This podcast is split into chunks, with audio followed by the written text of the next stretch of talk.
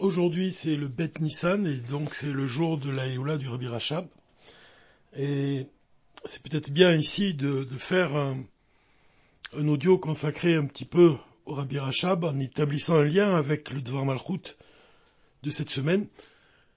dans lequel le Rabbi mentionne Narshon Ben Amidadav, et Narshon Ben Amidadav, c'est celui qui est entré dans la mer, vraiment, et qui a fait preuve d'un très grand Messirun Nefesh.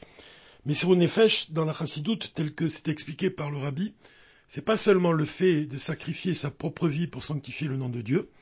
mais c'est aussi sacrifier sa vie dans le sens vivre vraiment chaque instant de notre vie avec le but de faire don de soi pour faire de ce monde une demeure pour dévoiler le Mashiach et pour faire une demeure, pour dévoiler vraiment la présence divine dans ce monde matériel. Le Rabbi Rachab a expliqué que la lumière qui entoure les mondes, c'est-à-dire la lumière d'Orsovev, cette lumière-là qui est imperceptible, qui ne fait qu'entourer les mondes, c'est-à-dire qui ne fait que nous entourer dans le sens qu'on ne la perçoit pas, mais qui est malgré tout présente, cette lumière, elle est imperceptible, imperceptible par les, juifs de manière générale, mais il y a des histoires qui racontent au sujet de, de tzadikim, comme l'Anmorazaken par exemple, qui aux derniers instants de sa vie, il a, dit, il a déclaré voir la parole de Dieu qui anime justement la matière de ce monde. Il disait ça en regardant justement les poutres du plafond, il disait qu'il voyait la, parole de Dieu qui crée et maintient en vie, donc la matière de ces poutres-là, la matière du plafond. Et en fait, cette, cette déclaration de la Morzakan, elle nous montre bien que, malgré tout, quand on parle de la lumière qui entoure les mondes, on voit que cette lumière-là, elle a un rapport avec le monde. C'est-à-dire que certains peuvent l'apercevoir. Mais quand on parle de la lumière de la Géoula, on parle de la lumière qu'aucun œil n'a vue. C'est-à-dire que personne n'a vu cette lumière, mis à part Dieu évidemment, et c'est pour cela, comme l'explique le Rabbi Rachab, c'est pour cela qu'on a le sentiment que la Géoula, d'une certaine manière, elle est très très loin de nous. On n'arrive pas à percevoir un tant soit peu la lumière de la Géoula parce que aucun œil ne l'a vu justement. Et c'est pour ça que parfois, que Dieu nous en préserve, un juif, il est désespéré de ne pas voir la Géoula, de ne pas vraiment assister au dévoilement du Machar, parce que justement cette, cette lumière-là, elle est infiniment loin de lui, d'une certaine manière. Et de notre côté, comme nous l'enseigne le rabbi, la chose est proche de toi, vraiment dans ta bouche et dans ton cœur pour l'accomplir. On pourrait expliquer que la chose est proche de toi, c'est justement la lumière de la Géoula qui est proche de nous, puisqu'on a la possibilité de la dévoiler à chaque instant, et ça c'est important de s'attacher vraiment aux paroles du rabbi, quand il dit, qu'il reprend l'enseignement du Rambam, quand il explique que la moindre action, la moindre bonne action, elle peut faire pencher la balance du côté vraiment de, la Géoula, de la délivrance. Donc la Géoula, elle est vraiment dans les mains de chacun. Elle est, elle est proche de nous, c'est-à-dire qu'on peut vraiment l'accomplir, on peut vraiment la provoquer, et ça suffit, ça, dépend simplement de, notre action immédiate. C'est intéressant de voir que le Hayom Yom, d'aujourd'hui, le, rabbi reprend la déclaration du rabbi Rachab dans un de ses discours chassidiques, dans lequel il est écrit que justement Dieu, il a mis une limite à l'obscurité. Alors c'est intéressant de, vraiment de, comprendre bien ce sujet-là de l'obscurité, puisque la chassidoute nous enseigne que la lumière qui provient de l'obscurité, elle est plus élevée encore que la lumière elle-même. C'est-à-dire que vraiment il y a un niveau de l'obscurité qu'on doit comprendre, et en fait le rabbi nous explique que l'obscurité, ce qui nous apparaît comme de l'obscurité, ça provient du fait que c'est une lumière qui est tellement élevée qu'on est incapable de la recevoir, et c'est pour ça que quand elle, apparaît dans le monde, en fait, elle nous apparaît comme quelque chose d'obscur, parce que ça fait référence à notre incapacité de recevoir un dévoilement qui est supérieur. Ça rappelle un peu, pour donner un exemple, ce que le rabbi explique dans le Dvamalchut quand il a parlé du rabbi Rayatz et qu'il a, parlé de cette période pendant laquelle il ne pouvait plus parler. Et en fait, le rabbi, explique que de manière profonde, pourquoi le rabbi Rayatz ne pouvait plus parler, c'est parce que nous étions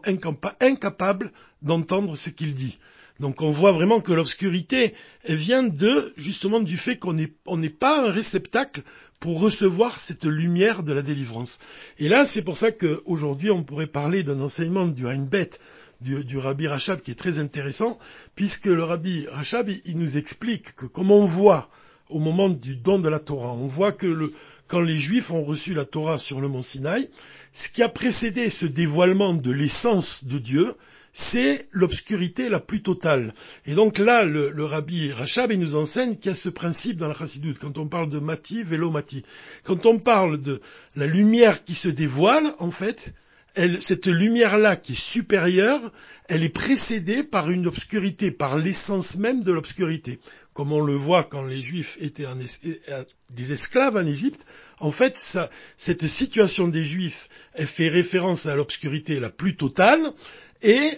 cette obscurité la plus totale, elle précède juste avant donc le dévoilement de l'essence de Dieu. Donc le dévoilement du don de la Torah sur le mont Sinaï. Le point qui est intéressant ici, c'est l'exemple que donne le Rabbi Rachab sur ce même principe-là, ce principe de Mati l'Omati, donc l'obscurité qui précède le dévoilement de l'essence divine, c'est l'exemple même de la création du monde. Alors, quand on étudie le Tanya de l'Admorazaken et qu'on on, se réfère justement au mot du Tanya, quand l'Admorazaken il écrit qu'avant de créer le monde, Dieu il a mis sa grande lumière de côté. Donc, qu'est-ce qu'on doit comprendre? On doit comprendre qu'au départ, Dieu, il emplit tout l'univers, il n'y a rien en dehors de Dieu. Et quand il décide de créer le monde, alors il va créer un espace vide qu'on appelle le halal, donc cet espace vide, qui précède la création du monde. Donc c'est le sens du verset que Dieu a mis sa grande lumière de côté. C'est-à-dire que ce halal, cet espace vide, il représente l'absence de la lumière infinie de Dieu. Il représente un endroit vide de lumière, entre guillemets, puisqu'en fait, même quand Dieu met sa grande lumière de côté, ce qui reste dans cet espace vide, malgré tout, c'est quelque chose de divin. Mais on doit comprendre ici que, justement, quand Dieu met sa grande lumière de côté, en fait, c'est l'absence de lumière qui précède la création du monde, comme on l'a dit auparavant. Et en fait, quand Dieu il va créer cet grand espace vide, il va ensuite faire passer un fin rayon de lumière qu'on appelle le cave. Et ce cave-là, donc ce rayon de lumière, c'est celui qui est à l'origine de la création de tous les mondes et de notre monde en particulier. Alors maintenant, le Rabbi Rachab, il pose une question, il dit, on dit par principe que l'obscurité, elle, précède le dévoilement de l'essence divine. Donc je comprends bien que Dieu, quand il met sa, grande lumière de côté, ça fait référence à l'obscurité. Mais quand on parle du dévoilement de l'essence qui succède à l'obscurité, comment on peut parler du dévoilement de l'essence alors que le monde que Dieu va créer, c'est un monde qui est limité, c'est-à-dire que le cave, c'est juste un reflet de lumière, donc ça exprime vraiment la limite par rapport à l'essence divine. Donc on voit ici que l'obscurité, elle précède un simple reflet de lumière, donc elle ne précède pas le dévoilement de l'essence. Et là-dessus, le Rabbi Rachab explique qu'en fait, la cave, c'est-à-dire la profondeur de ce rayon lumineux, c'est l'essence divine. C'est-à-dire que l'essence divine se révèle dans notre monde, mais elle demeure imperceptible.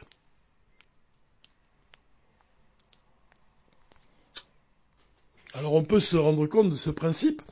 quand on déclare, par exemple, quand on dit du peuple juif que tout, le peuple juif c'est un peuple de tzadikim, en fait on voit bien que malgré tout dans le livre du Tanya, il est écrit qu'il existe des Bénonim, il existe des Tzadikim et il existe malheureusement des Rechaïm. Donc on voit qu'il y a plusieurs catégories de juifs qui sont décrits. Alors comment on peut parler et on peut dire que tout le peuple juif c'est un peuple de Tzadikim En fait, on doit comprendre que dans leur racine, c'est-à-dire dans la racine de l'âme de chaque juif, elle est enracinée dans l'essence divine. Donc c'est exactement comme on, vient de le dire au sujet du Timsum, quand Dieu y met sa grande lumière de côté et qu'il fait passer un simple reflet lumineux, on doit comprendre que même malgré tout, dans ce monde se trouve l'essence divine et la mission d'un juif, c'est justement de la dévoiler. C'est pour ça que le rabbi nous explique que malgré tout, quand on, travaille et qu'on s'évertue vraiment, on s'acharne à raffiner l'âme animale, quand on s'acharne à la transformer, alors on va parvenir à la purifier à un tel point que l'âme animale elle-même va donner la possibilité à l'âme divine de voir le divin. De là, on comprend que le corps et la matière, donc qui expriment malgré tout l'obscurité, puisque ça cache la lumière de l'âme divine, l'âme animale cache, dissimule la force de l'âme divine, malgré tout, on voit que l'âme animale elle-même, elle, c'est la base même du dévoilement de l'essence. Donc, à travers l'obscurité, on doit dévoiler justement le niveau de l'essence. L'exemple que le Rabbi Rachab donne, et c'est un exemple qu'on a déjà mentionné dans, le Dvar Malchut, mais c'est toujours, c'est l'occasion aujourd'hui, puisque c'est la Lioula du Rabbi Rachab de le mentionner à nouveau, c'est l'exemple justement de l'amour qu'un père y ressent pour son fils, c'est un amour qui est inconditionnel, qui ne dépend de rien, c'est un amour qui provient vraiment de l'essence même du père. Le père, il est attaché à son fils de manière essentielle, c'est-à-dire que vraiment même quand on parle d'Yitzhak, on dit que c'est l'avenir d'Abraham. On voit le lien qui existe entre Abraham et Yitzhak, entre un père et un fils. C'est un lien qui est essentiel et l'amour qu'un père ressent pour son fils, c'est un amour qui est vraiment au-delà de toutes les limites. Or, le Rabbi Rachab nous enseigne qu'à partir de quel moment le père il va dévoiler cet amour pour son fils, c'est précisément quand le fils il va connaître une chute, que ce soit une chute physique, matérielle, qui tombe et qui salisse ses vêtements, ou que ce soit une chute spirituelle, que le fils, malheureusement, il a une chute spirituelle vraiment, donc on peut parler de, de il tombe vraiment spirituellement, à ce moment-là, le père, il va se mettre en colère contre son fils. Et le Rabbi Rachab explique que cette colère, en fait, ce qui nous apparaît comme de la gvoura, comme de la rigueur, ça cache en soi l'amour le, plus élevé, le plus fort qu'un père ressent pour son fils. De la même façon, cette colère-là, justement, que le père il ressent pour son fils et qui en fait c'est de l'amour véritable. Cette colère-là, c'est comme de la même manière que le Rabbi, le Rachab décrit l'exil, l'obscurité de l'exil dans laquelle on vit. C'est-à-dire que ce qui nous apparaît comme de l'obscurité, en fait, ça vient pour nous élever à un niveau supérieur. C'est-à-dire qu'à travers l'obscurité de ce monde, on doit comprendre que se cache l'amour de Dieu pour, pour le peuple juif. Évidemment, on ne doit pas souhaiter des épreuves, un chassid, il doit vraiment demander du bien révélé. Et en fait, quand le rabbi dit qu'on doit pousser le cri d'Admataï, c'est justement de demander, de réclamer, d'exiger un bien révélé, ce bien qui s'exprime par le dévoilement du Machar. Mais on doit comprendre malgré tout qu'on doit prendre, on doit ressentir cette obscurité de manière opposée à de la gvora. Ce n'est pas de la rigueur, donc c'est de l'amour qui devient de la rigueur c'est un peu l'enseignement du rabbi dans, dans le Dvarmachut, parce que quand le rabbi nous parle de Narshon ben Aminadav, il explique que Narshon ben Aminadav, il ressentait profondément le projet divin, c'est-à-dire il ressentait l'intention divine qui est cachée. Et c'est pour ça qu'il a été nullement apeuré par l'image des Égyptiens qui s'approchaient.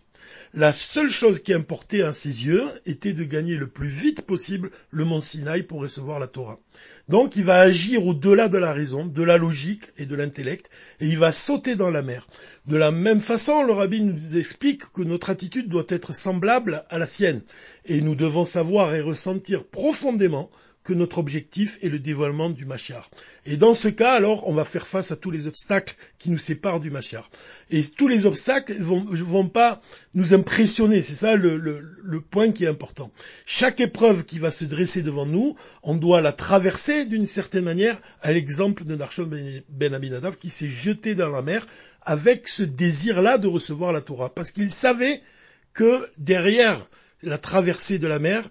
l'attendait le dévoilement de la Torah. Et lorsqu'un juif, en fait, il se trouve dans les quatre coudées du rabbi, du rabbi, il est animé justement par ce désir, le comportement de Narshon ben Nadav, c'est ce Messirou Nefesh, il est dévoilé chez chaque juif à partir du moment où il se trouve dans les quatre coudées du rabbi. Et donc c'est pour cela que, s'il a en tête le don de la Torah Hadasha, c'est-à-dire le don du dévoilement de la Torah du Mashiach, alors il va affronter toutes les épreuves, il va traverser la mer et l'obscurité de l'exil pour recevoir justement ce dévoilement de la Torah Hadasha. Pour finir, on pourrait dire que le, rabbi dans le Dvar justement, il rapporte un Midrash Rabbah dans lequel il explique que le nom de Narshon, ça vient de Narshol, qui désigne les grandes vagues de la mer. Donc les grandes vagues de la mer, ça représente cet obstacle-là qui s'est dressé devant Narsham Nadav et qu'il n'a pas eu peur d'affronter. Et c'est le point qui est peut-être le plus essentiel ici, c'est que le rabbi nous, dit que pour justement affronter ces, ces, grandes vagues de la mer, par-dessus toutes les mitzvot qu'un juif doit accomplir, il doit avoir vraiment conscience de l'importance de la mitzvah de la tzedaka, parce que plus que toute autre mitzvah, cette mitzvah elle doit être accomplie vraiment avec le plus grand dévouement au-delà de toutes les limites. Bizrat Hashem, avec l'aide de, Dieu, vraiment, que ce Shabbat soit pour nous l'occasion vraiment de s'emplir de, l'importance et de, l'étude des, discours chassidiques du Rabbi Rachab et de son fils, le Rabbi Rayatz, et de tous les rabbins de Chabad, et en particulier du Rabbi, évidemment, et qu'on soit tous animés par cette volonté, par cette force qui est au-delà vraiment de, toutes nos limites, cette force de Messiro Nefesh, qui, qui, grâce à elle, on aura, aura le pouvoir d'éveiller le désir divin de nous délivrer dès à présent avec l'aide d'Hachem, Shabbat Shalom ou Mevorach.